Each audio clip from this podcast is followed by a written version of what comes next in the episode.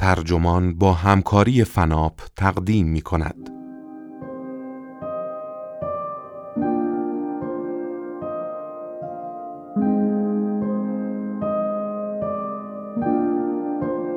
می خواهم دخترم در متاورسی بهتر زندگی کند. تیتر یادداشتی است نوشته دارنشو که در وایرد منتشر شده و وبسایت ترجمان آن را با ترجمه حسنا سهرابی فر منتشر کرده است.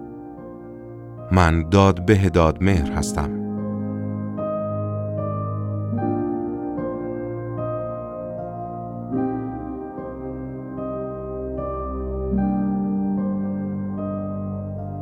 سال 2030 است. یک عصر آرام تابستانی من و دختر شانزده سالم در حالی که با عینک های واقعیت افزوده من به ستاره ها نگاه می کنیم قدم زنان خیابان محله من را پایین می رویم. بالای سرمان آسمان با شکوه شب صاف و بی ابر است. اطلاعاتی درباره ستاره های دوردست که به شکل صور فلکی از جمله اسب بالدار یا پگاسوس گرد هم نشستهاند به این آسمان اضافه شده است. از غذا من در کلاس هایم از افسانه پگاسوس برای آموزش درس هایی از زندگی استفاده می کنم. لحظه زیبایی است. کمی بعد از مقابل حساری چوبی میگذریم که روی آن انواع و اقسام توهین و ناسزا ردیف شده است. من آن دیوار نویس ها را از پشت عینکم می بینم. اما دخترم که عینکش تنظیم شده تا محتواهای نامناسب را فیلتر کند نه و در نتیجه متوجه هم نمی شود که چرا چهره افراد دور و برش با دیدن آن دیوار در هم می رود.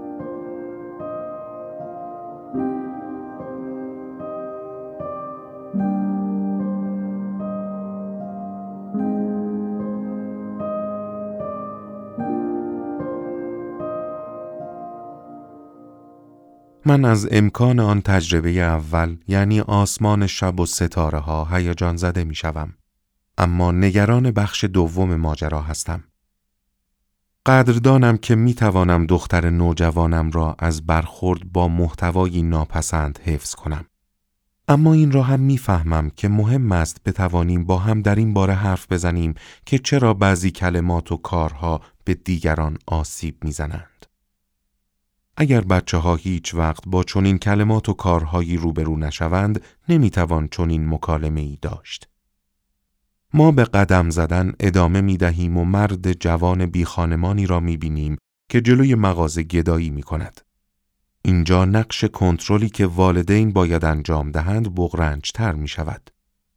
به طور ناخواسته یا بر اساس طرحی برنامه ریزی شده الگوریتمی دمر افتادگی آن مرد روی پیاده رو لباس پاره و نوشته درخواست پولش را برای کودکان نامناسب تشخیص می دهد. و با ایجاد تصویر گرافیکی به وضع ظاهر و دوروبر او سامان می دهد تا بی خطر شود. شاید جایگزین کردن و مهندسی تجربه های ما از دنیا دور از ذهن به نظر برسد اما سال هاست مدام در حال آموختن درباره اثر سوگیری های الگوریتمیک مشابهی هستیم که چیزهایی را که در فضای مجازی نشانمان داده می شود ویرایش می کند. اگر دختر من در دنیای خودش هیچ بی خانمانی نبیند، چه چیزی می تواند باعث شود درباره مسائل نگران کننده اجتماعی مثل بی خانمانی سوال بپرسد و با کسانی که در آن وضعند همدلی کند؟ چه می شود اگر دیگران آنها که جهانی ایدئال شده را ترجیح می دهند هم همین تنظیمات را در عینک واقعیت مجازیشان انتخاب کنند؟ اگر تعداد زیادی از مردم از شرایط واقعی جامعه بیخبر باشند چطور می توانیم راجع به این مشکلات و چالش ها گفتگوهایی سمر بخش داشته باشیم؟ ما بیش از آنچه فکرش را بکنید به روبرو شدن با این دست مسائل اخلاقی نزدیکیم. امروز فیسبوک دیدگاه مارک زاکربرگ را دنبال می کند. دیدگاهی که قصد دارد فیسبوک را از یک شرکت رسانه اجتماعی به شرکت متاورس تبدیل کند. شمه ای از شکل و شمایل احتمالی متاورس را با اتاق کارهایی که حسی از حضور و آواتار اختصاصی ایجاد می کنند دیده ایم. پاره پاره شدن رسانه و مسئله اتاقهای پژواک همین الان هم واقعیت مشترک ما را خرد و متلاشی کرده است. متاورس اگر مهار نشود می‌تواند همه چیز را بدتر کند. طولی نخواهد کشید که هر یک از ما بتواند کاملا در دنیایی زندگی کند که برای قامت شخصیت و علایق و زائقه خودش دوخته شده است. این وضعیت می تواند تجارب مشترک ما را بیش از پیش فرسوده کند و ارتباط معنادار بین انسانها را دشوارتر. تجربه های جمعی عنصری ضروری از توانایی ما برای ارتباط و مشارکت است. بسیاری از مرزبندی هایی که امروز می بینیم محصول واقعیت های دیجیتالی است که مثل دستگاه چوب خورد کن الوارهای یک تکه را به تراشه های چوب تبدیل می کند. وقتی ما انسانها با مشکلات یکسانی روبرو نباشیم، سخت است که دور هم جمع شویم تا راه حل پیدا کنیم یا با دیگران همدلی کنیم. مسئله حباب های فیلتر در نهایت همان مسئله همدلی است. حباب های فیلتر وضعیتی است که بر اثر نتایج جستجوی شخصی سازی شده در اینترنت پدید می آید. در این حالت الگوریتم وبگاه آنچه را که کاربر انتظار دیدنش را دارد حدس می‌زند و نتایج دلخواهش را به طور گزینشی نمایش می دهد. در نتیجه کاربر در حبابهایی محبوس می شود که به لحاظ فرهنگی و ایدئولوژیک با سلیقه و زائقه او همخانی دارند و امکان مواجهه با نتایجی را که با دیدگاه های او مقایرند از دست می دهد. واقعیت این است که امروز هم وقتی آنلاین هستیم در تعداد واقعیت های نزدیک به بی نهایت زندگی می کنیم. چند ثانیه پس از اینکه شروع به گشت زدن در اینترنت می کنیم، تجربیات وب ما با هم متفاوت می شود. بسته به اینکه چه کسی هستیم، کجا زندگی می کنیم و چه محتوایی مصرف می کنیم، چیزهای بسیار متفاوتی می بینیم.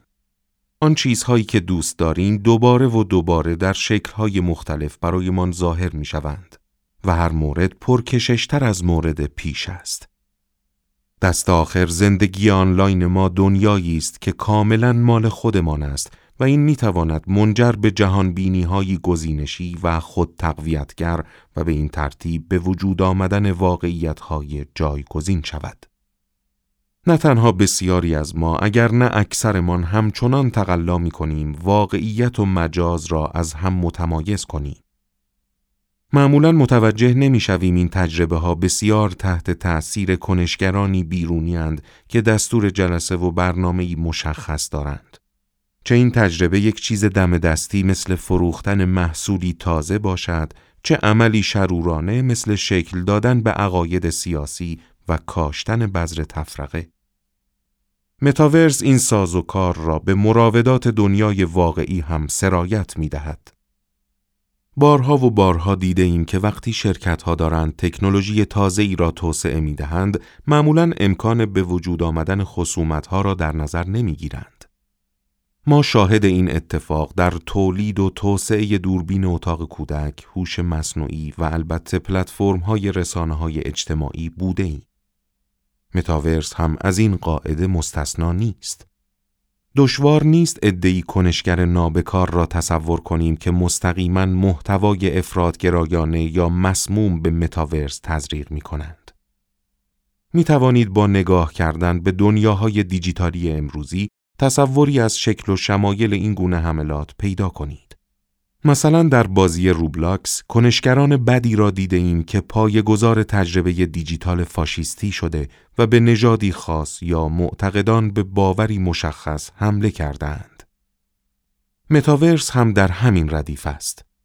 می تواند کنشگران متعصبی داشته باشد که تجربه های کاربران را با پرخاشگری های خرد نامحسوس به قصد حذف، تمسخر، رسوا کردن یا زورگویی به آنها مهندسی می کنند. آنها روش های زیاد و ساده برای این کار دارند. می توانند آدم هایی ساختگی بسازند که مدام فرد مورد نظر را نادیده می گیرد. یا می توانند لحظه های آزاردهنده زندگیش را مدام به یادش بیاورند. یا اتفاقی که وحشتش را دارد مثل حمله سگ چندین و چند بار سرش بیاورند.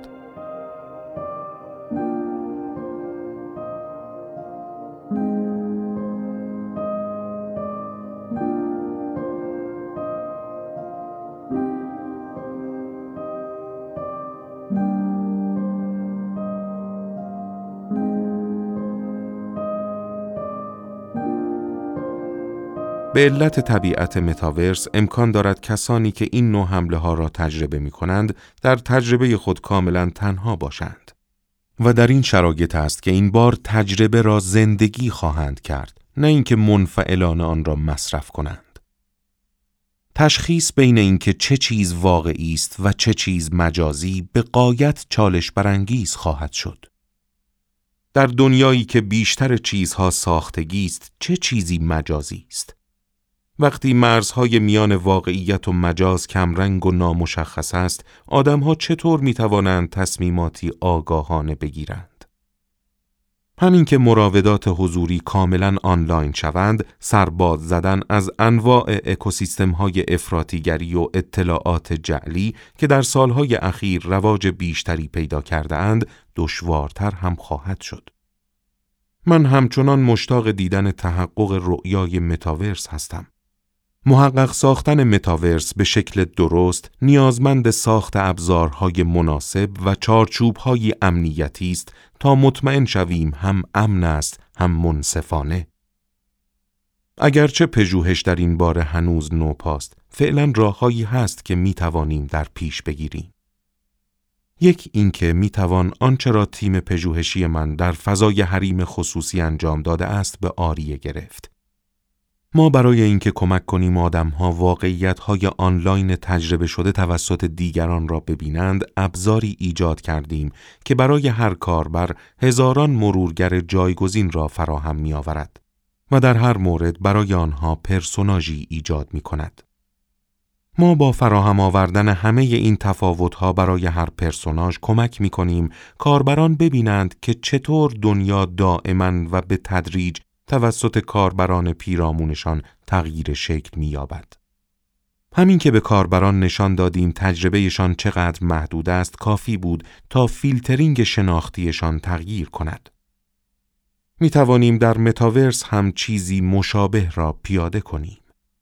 می توان اشاره و نشانه ای اضافه کرد که اگر کسی در حال تجربه چیزی است که اساساً متفاوت است با آنچه دیگران تجربه می کنند این مطلب را به او اعلام کند.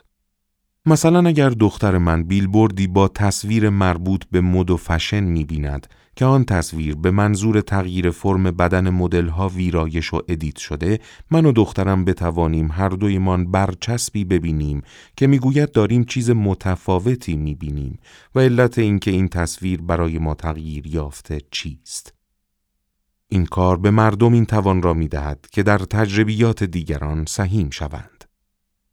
به جای اینکه به مردم عینک هایی با فیلتر گل و بلبل بدهیم تا فقط دنیایی به دقت گزیده و چیده شده را ببینند می توانیم زمانی که قرار است چیزی را با هم ببینند به آنها دید اشعه ایکسی بدهیم و این به نوبه خود به تحکیم همدلی و ارتباط کمک می کند.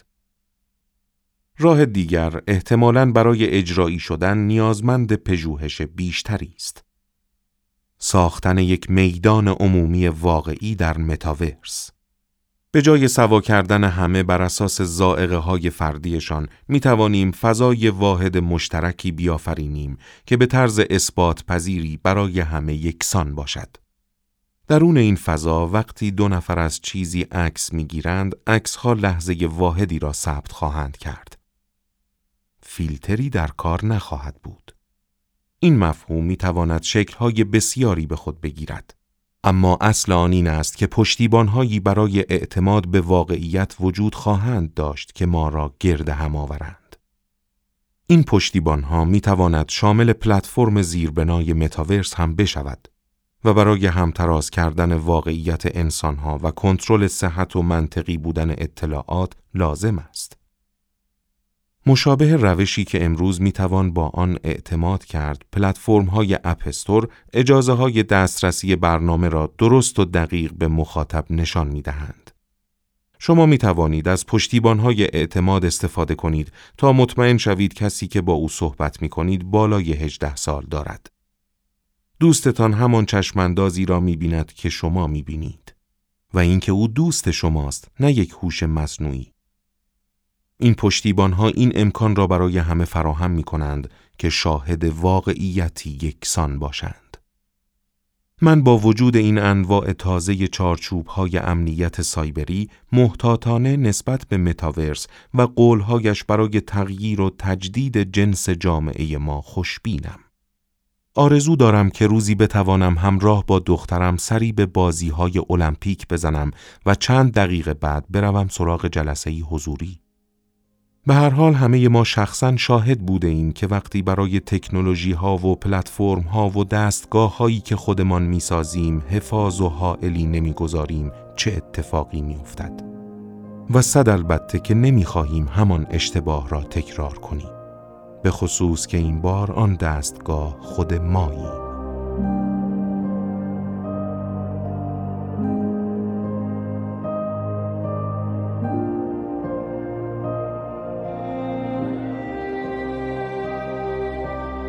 تهیه نسخه صوتی استودیو پنگان.